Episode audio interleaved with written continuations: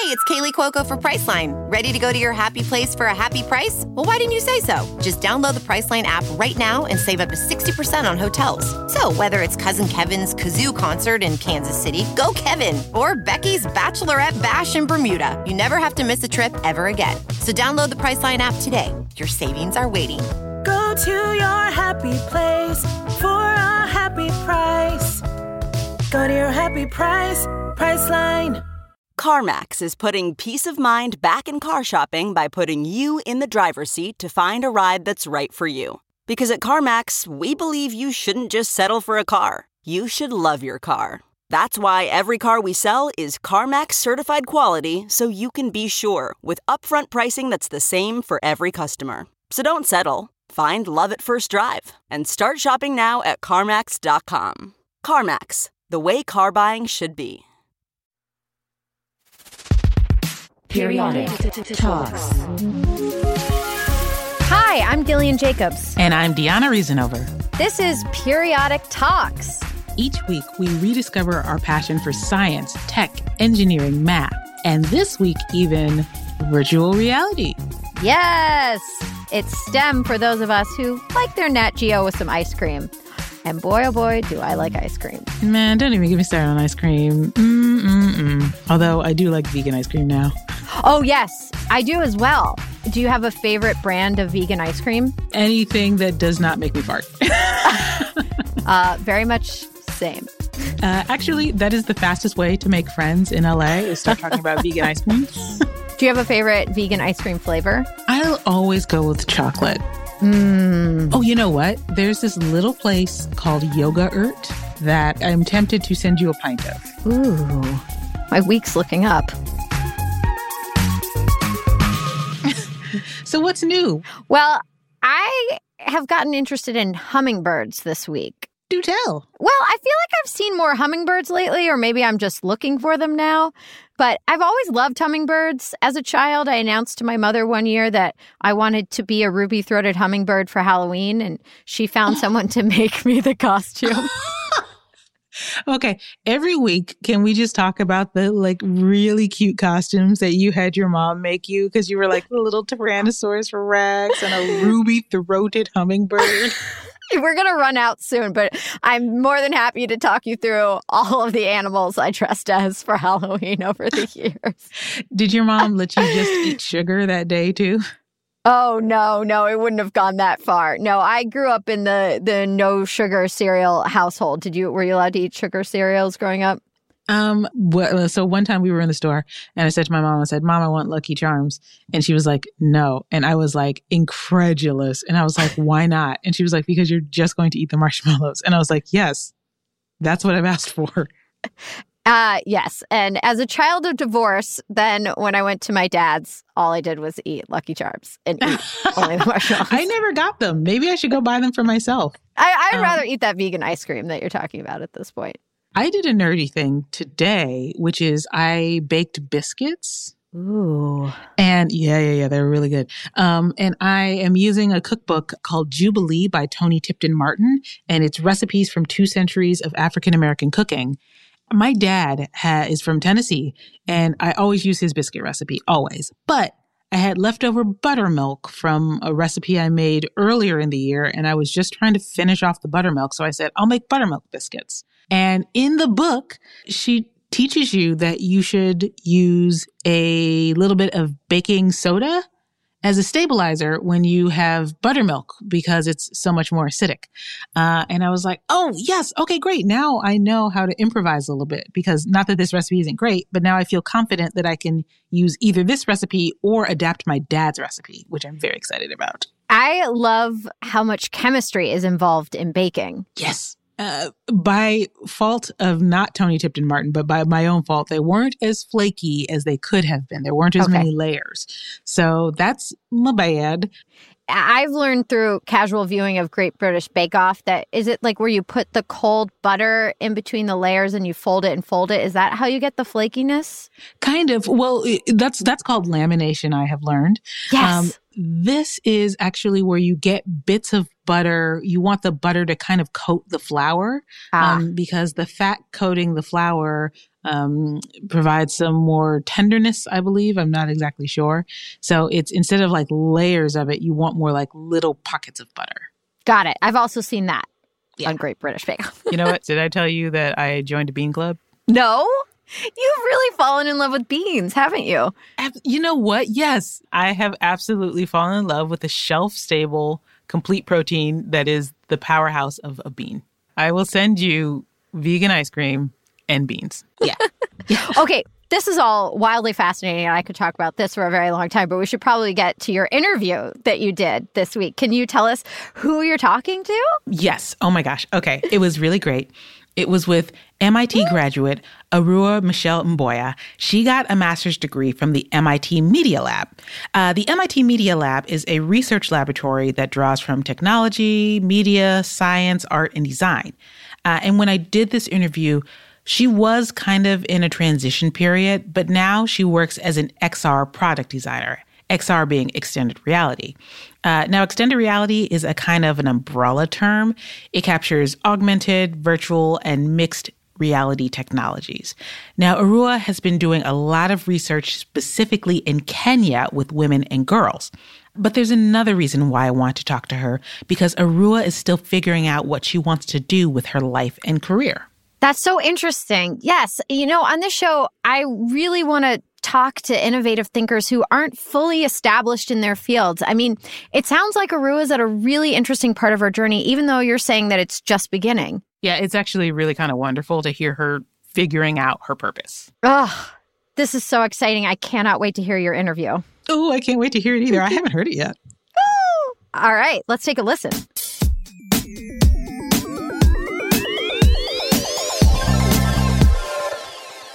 So, my first question for you I've noticed that you seem like a very curious person. Where did you think that curiosity began? I mean, I grew up, so I grew up in Nairobi, I grew up in Kenya, and something that my dad used to do with us a lot was go on safaris whenever we had like holidays or breaks. And he was a wildlife fanatic and would make us remember all the different types of giraffe and the different types of antelope and zebra. And like we were those kids who like had all the specific names for each spot on a leopard. But he also like wouldn't like to just give it to us would sort of be like guess or like figure it out. Or what do you think? I don't know. I just when you asked me that question i just remember myself as a child like going on these safaris and like being so curious because all you're doing is sitting in a car and like looking out for animals and trying to figure out like where they would be and what they would be doing so maybe maybe a little bit from that i would definitely say my dad he was a really curious person That's such a cool place for your curiosity to begin. Well, so you grew up in Nairobi. What made you want to move all the way to the States, Connecticut specifically, and go to Yale for an undergraduate degree? It was growing up watching my aunt's nonprofit send girls to United States to study. So like you know when I was 10 years old I was volunteering with these with this nonprofit like we would go to cyber cafes and use like dial up internet to help underrepresented girls like apply to college in the United States. And I just grew up hearing all these amazing stories about girls who've come from like really difficult backgrounds and then going to Harvard or going to MIT and then like making like a huge difference in their communities. So that made me want to study in the US. And then as I was getting older, like the UK and all the other options were, I felt like really limiting in that like I, I did want a liberal arts education because I just have never known what I wanted to do with my life. And America was kind of the place you go if you don't know what you want to do. So that was like, you know, if you could, if you can get there. And yeah, I just was really attracted to the idea that I could go to college without having to figure out exactly what I wanted to study. That's amazing. When did you know what you wanted to do with your life? Was there a moment of clarity or did you like approach the end of high school still trying to figure out what you wanted to do? I was definitely still trying to figure out what I wanted to do. Well, to clarify, I wanted to act.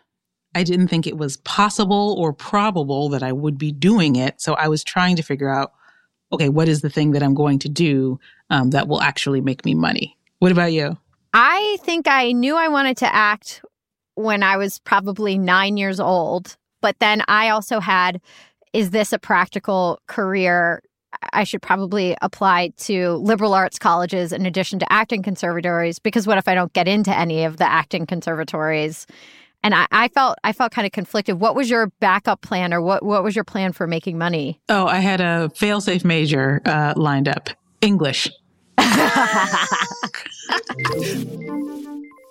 and why is virtual reality? Why is virtual reality a thing that you're interested in exploring? Um, my first interaction with it with it was seeing it not necessarily as a storytelling tool, but I think there's a lot of amazing storytelling um, opportunity there, but as um, an accessibility tool and a mobility tool as well. Like I think my first interest in it was seeing like what you could do in new spaces if your mobility is somewhat limited. So if you're living in a place where you don't have access to travel, to learn complex phenomena, to experience certain things. Uh, and so that's why I was interested in it. But obviously, like VR and the entire XR industry right now is seeing a lot of rises and falls and rises and falls. And everyone thinks this is the time for virtual reality. Everyone's going to be in headsets. Uh, but I think the design of the both the, the experiences and the hardware is being tackled by such a limited subset of the population that you end up with headsets that don't fit people, that you end mm. up with experiences that are kind of like meh. Um, so my, my my goal or my hopes is that I can be like a different voice in the space and show that like spatial computing can be used for good and also can work if designed more inclusively. When I came to MIT to the Media Lab, I wanted to do work with emerging technologies in informal settlements in Nairobi because I was trying to ask this question of like, what are the extents of emerging technologies and that like can they be uh, modified and applied to environments that they weren't necessarily designed for? And like can there be other use cases so that you know we don't just keep increasing the digital divide, what we do is like if we're building something new and making sure that it's inclusive and accessible. And so my work was always going to take place in Kenya. Like I even my in at Yale, like I both my theses were based in Nairobi, and so I wanted to see how women in informal settlements like interact with virtual reality and that's where the oculus came in. You and i know what an oculus is but can we get a description of just basically in the most basic terms what an oculus is? Yeah so the oculus is so what i'll just say oculus in general is a company that is owned by facebook and they build virtual reality uh, products. And so there are a, a variety of different headsets that Oculus has, but the one that I'm talking about is the Oculus Go, which is the most lightweight and affordable one on the market. Um, but the problems that I'm also talking about are not just specific to the Oculus Go. Pretty much all virtual reality headsets from Google and from Microsoft have the same problem. When I was doing this study, which running like 200 women through this experience that I had built in VR, um, I couldn't even get them to like really enjoy the experience because then the headset kept breaking because I was like, oh, actually, this really wasn't designed not just like for Kenya, but just black women in general, or just anyone else with more diverse hair. And so that's how I ended up like redesigning the the strap system. That it kind of that project kind of happened by mistake. This inconvenience that just kept coming up. I was like, well, it can't be that hard to do this. And everyone was like, oh my God, wow, this is amazing. And I was like, okay, this is not the first product that doesn't work for black hair. Like, black women have been struggling with products for a long time, you know, like just general baseball caps, swim cap. I was a swimmer and when I was a kid, and it was like so hard because mm-hmm. I could never fit my braids into swim cap or like helmets. And so out of that work developing a black hair usability index which is some an instrument or framework that designers or manufacturers of any hairwear or headwear that they want to make inclusive can ask itself these questions or run users through a study and then get them to answer the questions and see does this work for them? You know then we can go and redesign or iterate on this based on this on these findings I know you can't hear it while I'm interviewing her, but uh, I'm actually nodding the whole time because I've had these experiences. I've had the experiences that she's talking about. I personally had not tried VR. I had the opportunity to try VR a couple times, and every time it was in a public setting, um, like at an art installation or a gallery, and I did not ever try it because I knew it wouldn't work for my hair. Hmm. And it, I feel like it sounds vain to be like, I didn't want my hair to get messed up, but it's not that. It's like, I didn't want it to get tangled and it's embarrassing. You don't want people to have to like come over and, oh, you broke it or it's stuck in your hair or like, oh, it's hiding. You're hiding it in your hair. It's really an issue. I, d- I don't know if I ever asked you what exactly the VR project that you were doing that prompted this. I don't know if I ever exactly asked you what it was. The research itself. Yeah. Yeah. Um, it was my thesis. It was a project called Allo I. Um, Allo is means other, and I stood for imagination.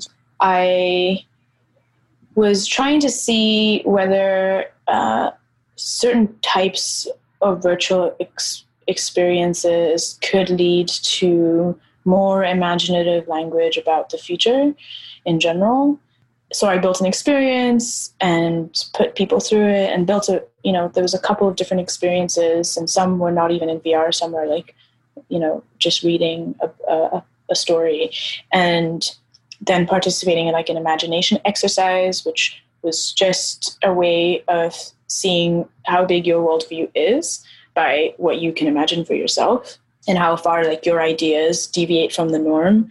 Mm-hmm. For the project, one really cool VR experience that Arua created is a safari. And you would think that everyone in Kenya would have access to that. But as far as Arua knows, because of income inequality, not everyone gets to experience a safari. So she created a safari VR experience for the women and the girls in a more economically disadvantaged area to experience. Wow, that's amazing. Isn't it?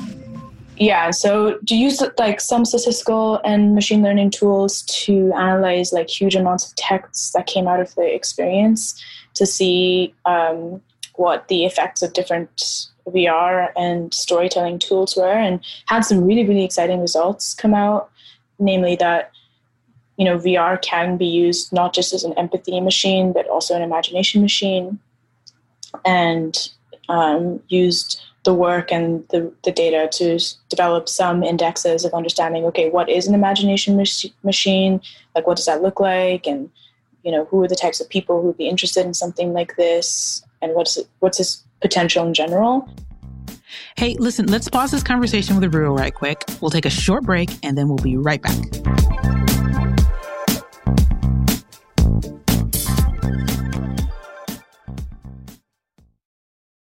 Ready to elevate your home? Picture this central heating, a cozy fireplace, or your dream walk in closet. Build a backyard oasis, go green with solar panels, or start a business.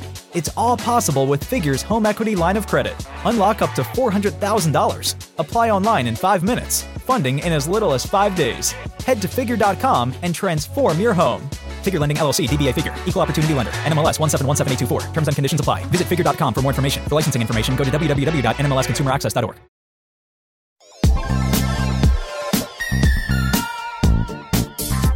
And we're back.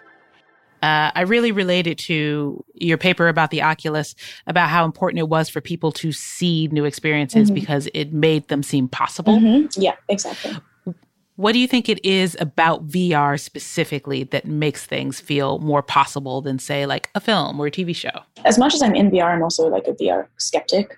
Like I'm not, I'm not one of those people that thinks like it's so special.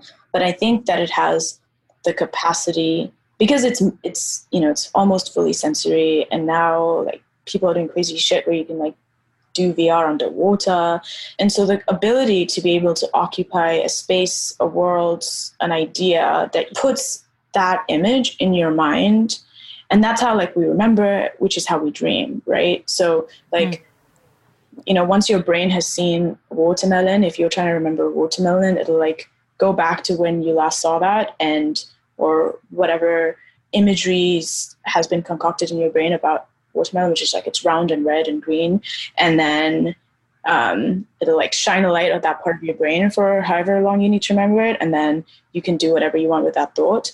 And that's kind of the same. That's kind of like what you can get in VR. You can have like an experience that you couldn't otherwise imagine before or have in your mind before, um, but your brain internalizes as real and full.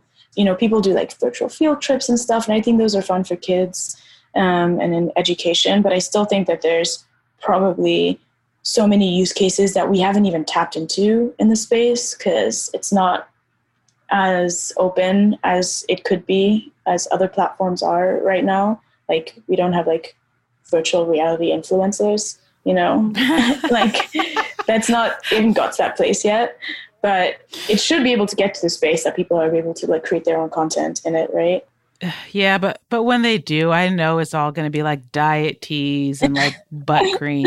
So. Well, hopefully, like the people who set the trends will be really interesting people. Like, I think that's the goal. Is like VR is so niche right now that like everyone in it is kind of interesting anyway. But yeah, it would be cool to see like what that could look like if it was more global, if it was just more diverse in general. Okay, so if you became a VR influencer, what type of content would you make? Like, kind of what would be my branding? Y- yes. I think we all know that my brand is beans. Boy, do I love beans. Love cooking you know beans. What? I knew you were going to say that. Even before I asked the question, I knew it's, it. Hey, it's, it's my brand because it's my brand. No, you know what it is? I just didn't realize there were so many heirloom varieties and, you know, there's different cooking techniques, recipes. You can get different textures. I was limited before and now I have been set free. and what if you had a VR experience where you could like be with the beans as they're growing? Oh yeah. Yeah. Or you know what you could even eat them virtually, a fart free experience. I think it would get more people into the beans. If you were a VR influencer, what kind of content are you making? Well, going back to my interest this week in hummingbirds, what if you felt like you could like be a hummingbird flying through the air that is actually very cool. I think you got a career in VR. And you do as well. Hashtag bean content. no, nobody wants my bean experience. I'm kind of interested in why you like to center your work uh, on women and girls, and why specifically women and girls in Kenya. Because it's just always been how I have seen the world. It's just always been how I've understood the world. I grew up in Kenya, which is a patriarchal society. So that's like the larger context. And then the smaller context is that I grew up in a household of really strong, loud, opinionated women. And so I've always had a really strong sense of self as a woman, but understood that in the context outside of my family, that that wasn't the case for everybody. I just saw that how in Kenya and the rest of the world, like the female child, the girl child was um, suffering in many different ways. And then, like I said, my my aunt started a nonprofit that was specifically working with women, and I grew up under that uh, context for the majority of my like you know really young developing years. So from like ten to eighteen, I grew up working in those types of spaces. And so it just made it really easy for me. I don't know. It just it just seemed like the only thing i could do was to like work with women almost. Like it just mm. felt like the most natural. And um, i've always been passionate about it. And my sister and i ended up starting our own nonprofit when we were finishing uh, high school. That also was working with girls in in informal settlements. And so I, you know, I think it was just like a trend set from like being raised in a family of women and and then watching how they gave back to other communities of women. Will you tell me more about the nonprofit you and your sister started? Yeah, it's no, it's no longer, um, but it was called Sichana, which which means girl in Swahili, I should say, for people who don't know that. Um, you know, the first couple years we were just going into the slums, working in schools, uh, providing mentorship, scholarships, that sort of thing. Um, because for us, it was also a learning process. Like we were young, we didn't know anything, we hadn't grown up in the slums either. So, wanted to make sure that our entry into there and our work there was wanted. But as we got older and spent more time there, we started pinpointing specific problems and you know sexual assault and violence is one of them. Um, and so the last thing that we did and worked on was designing a, an app for girls to understand and report cases of sexual violence. And that was a really big undertaking because we were like you know there's a lot of ngos in the space who are doing really good work and we didn't want to uh, try to pretend that we knew more than them, but also recognize that there was a, a lack of space to talk about the issues, to understand how you would go about dealing with it once it happened or once you heard something had happened. Um, so that was the goal. It you know we developed the app. We we designed the app and developed the app and have since then redesigned it several times. And right now we're like trying to work on seeing how we can like push it back in but we we kind of like didn't want to have that app running while we were both living in the united states and not able to like actually be there and actually see what was happening mm-hmm. That's such a wide range of things that she's worked on from the app to the VR. And I love hearing what Aru is thinking and the various paths she's considering. These questions she's asking are really illuminating, and I like knowing what feels important to her. There's there are so many options for Aru at this point. Absolutely. And she is still early on her journey, and she says she doesn't quite know what she wants to do. But it's interesting to look at that uh, difference where it's like you might not know exactly what it, where it is you're going, but each step along the way, you know, you're really making progress. Yeah. And you're really, you know, doing things, which, you know, you can see her in her nonprofit and her work with the Oculus. It all is leading up to something. And it was also interesting, you know, talking about her family and the way she grew up and how that's um, impacted her work and what she's doing. Do you feel that in your life? I think, in a way, yeah. My mom wanted to be an actor.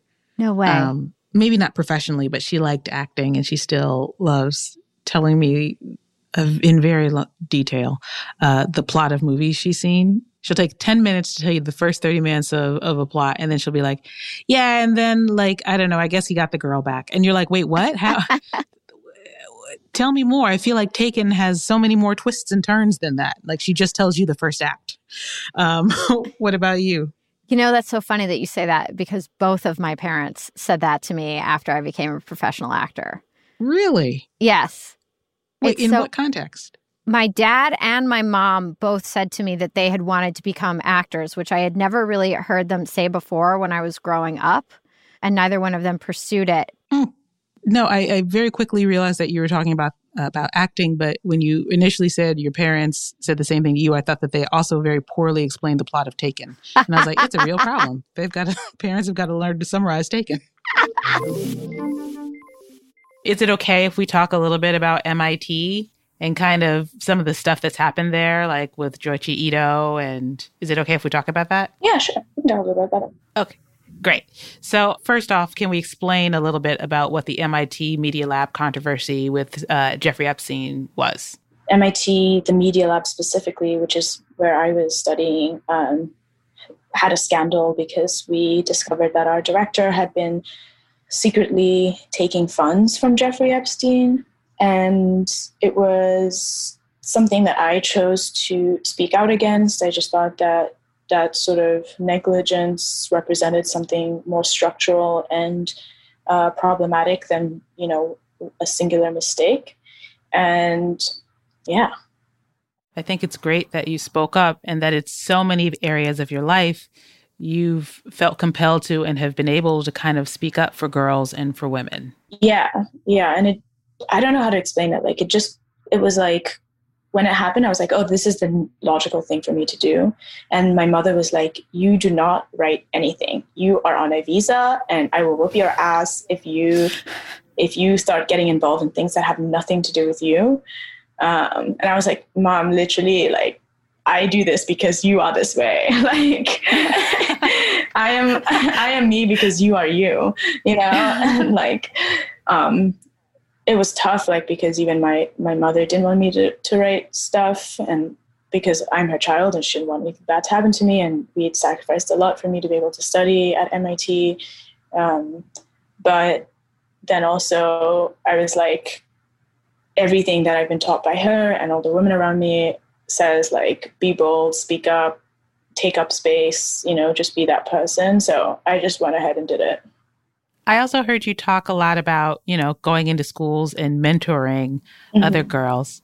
Uh, is there any woman that you look up to right now that you consider a mentor? Oh, yeah, so many. Like, that's my my friends make fun of me because I'm like I just pick up mentors all the time. I'm like, will you be my mentor? yes, because you just need people in your back pocket. Like I just realized how it's so nice to be able to ask for help. Um, but I, I guess I can say one is right now. I don't know if you know Sabrina Hersi. So she is awesome. She's like the founder of Be Bold Media, and she just is this black woman who just reached out to me and was like, "Hey." What you're going through sucks. Uh, I'm going to make a prize and give it to you. And I was like, what? Okay, sure. And she like did this whole thing, crowdfunded a whole prize, started the Bold Prize, and was like, and then suddenly just became a mentor. And I just loved how she was able to like see somebody in need, didn't know me at all, just read my story, and then decided to get people to support me at a time that I was being like kind of criticized.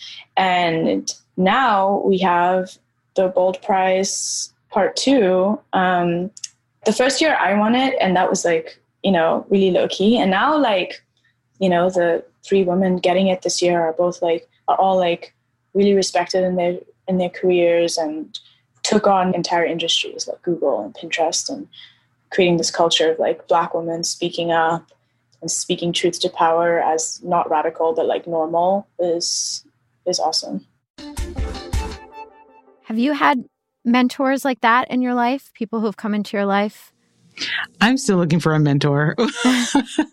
uh, I asked someone a couple years back to be my mentor, like I worked up the courage, and they were like, no.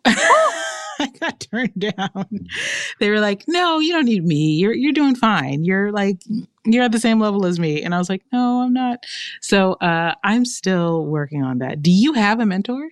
Oh gosh, you know, I I've had people along the way. Um, I had an acting teacher in high school named Ingrid Sonicson who was really a mentor to me, and I don't know that I would have become an actor without her she really helped me see myself in a different way.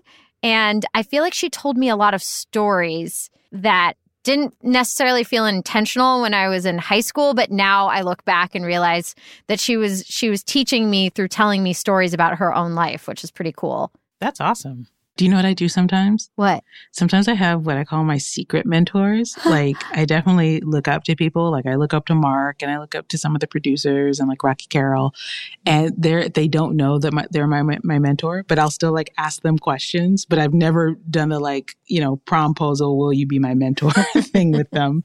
Can you just say who Mark full full name for Mark who Mark is for the listeners? Oh, I'm sorry. Is everybody not on a first name basis with Mark Harmon from NCIS? Wow, I have been in California too long.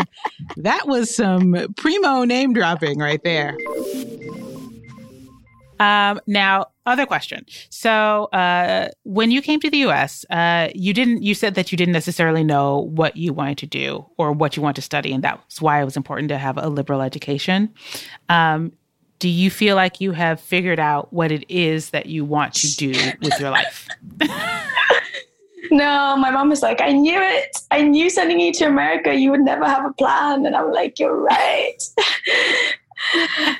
Girl, I don't know. Like, I'm still figuring out a lot of things. But I think I have learned like a couple of things about myself, which is that I love storytelling and I love activism, specifically for women and specifically women of color.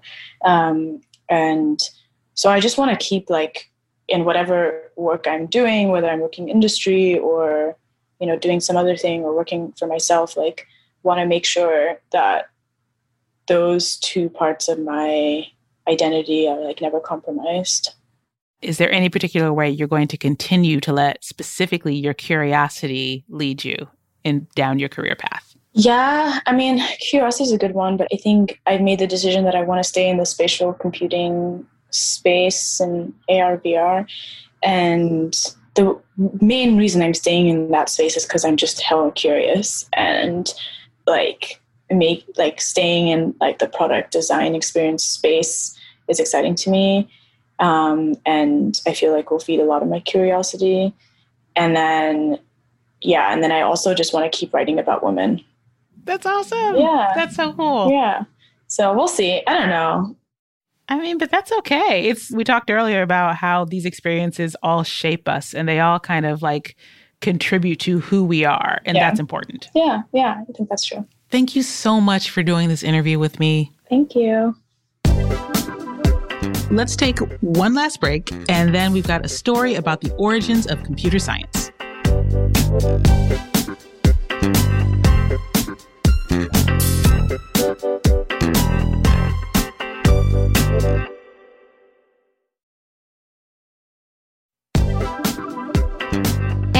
We're back, and it's story time. This is the story of Ada Lovelace, who may have been the world's first computer programmer. She was way ahead of her time imagining what machines could do. Let's set the scene. She was born in England in 1815. And a lot was going on in the world. Here's some random highlights.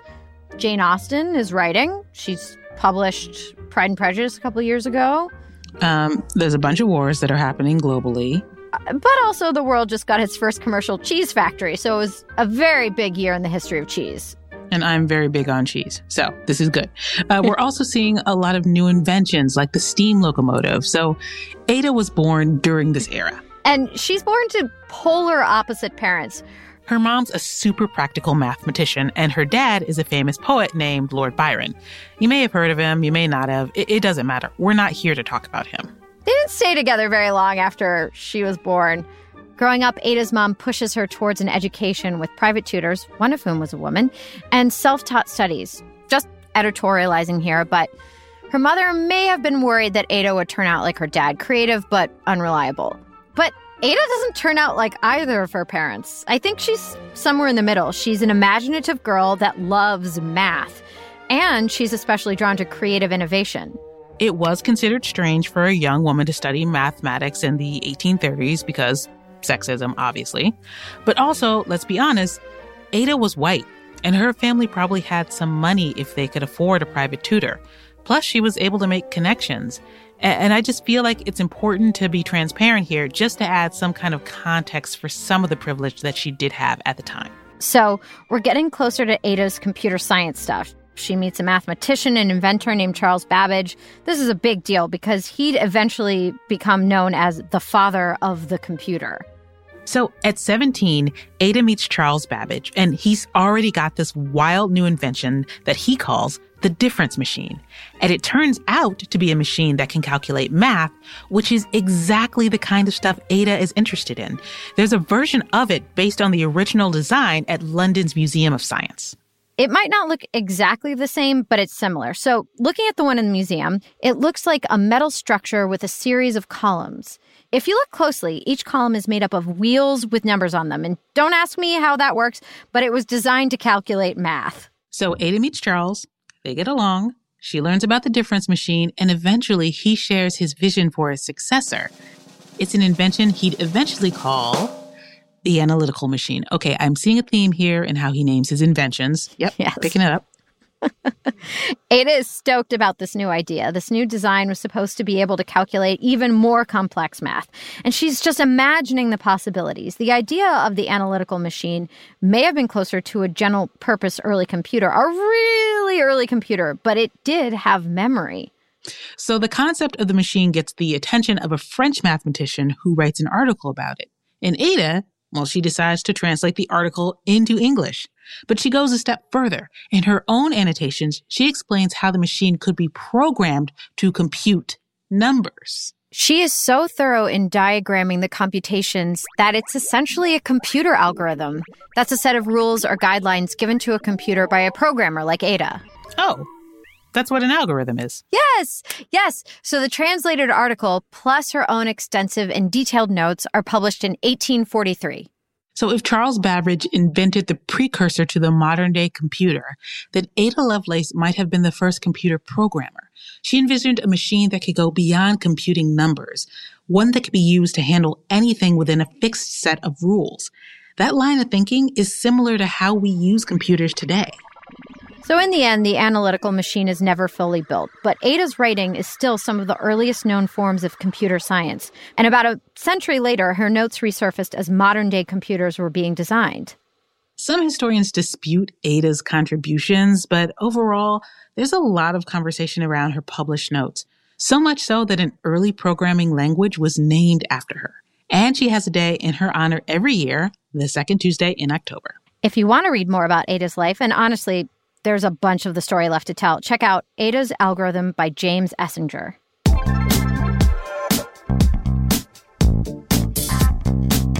Overall, from this episode, I hit my goal. I said when we started the show, I wanted to learn what an algorithm is. And I was kind of joking. And actually, in story time, I did learn what an algorithm is. it, no, it's weird. Uh, I I feel like algorithm is one of those things where I sort of know around the context of what it is, but until today, I didn't really have a good definition of what exactly it was. And now I do. What about you? Did you have a, a takeaway that you got from this episode? You know, I had never really thought about VR that much, to be honest, and its many possibilities and usages and about really the impact it could have if if more diverse people are in charge of VR and helping to craft it and shape it. So that really made me think about VR in a new way. Yeah, me too. Our show is produced by Tamika Weatherspoon with help from Kimmy Gregory. Our engineering and theme music are by Brendan Burns. Our editor is Tracy Samuelson, and we get research assistance from Katherine Cipher. Our executive producers are Peter Clowney and Josephine Martirana. Periodic Talks is a production of Stitcher.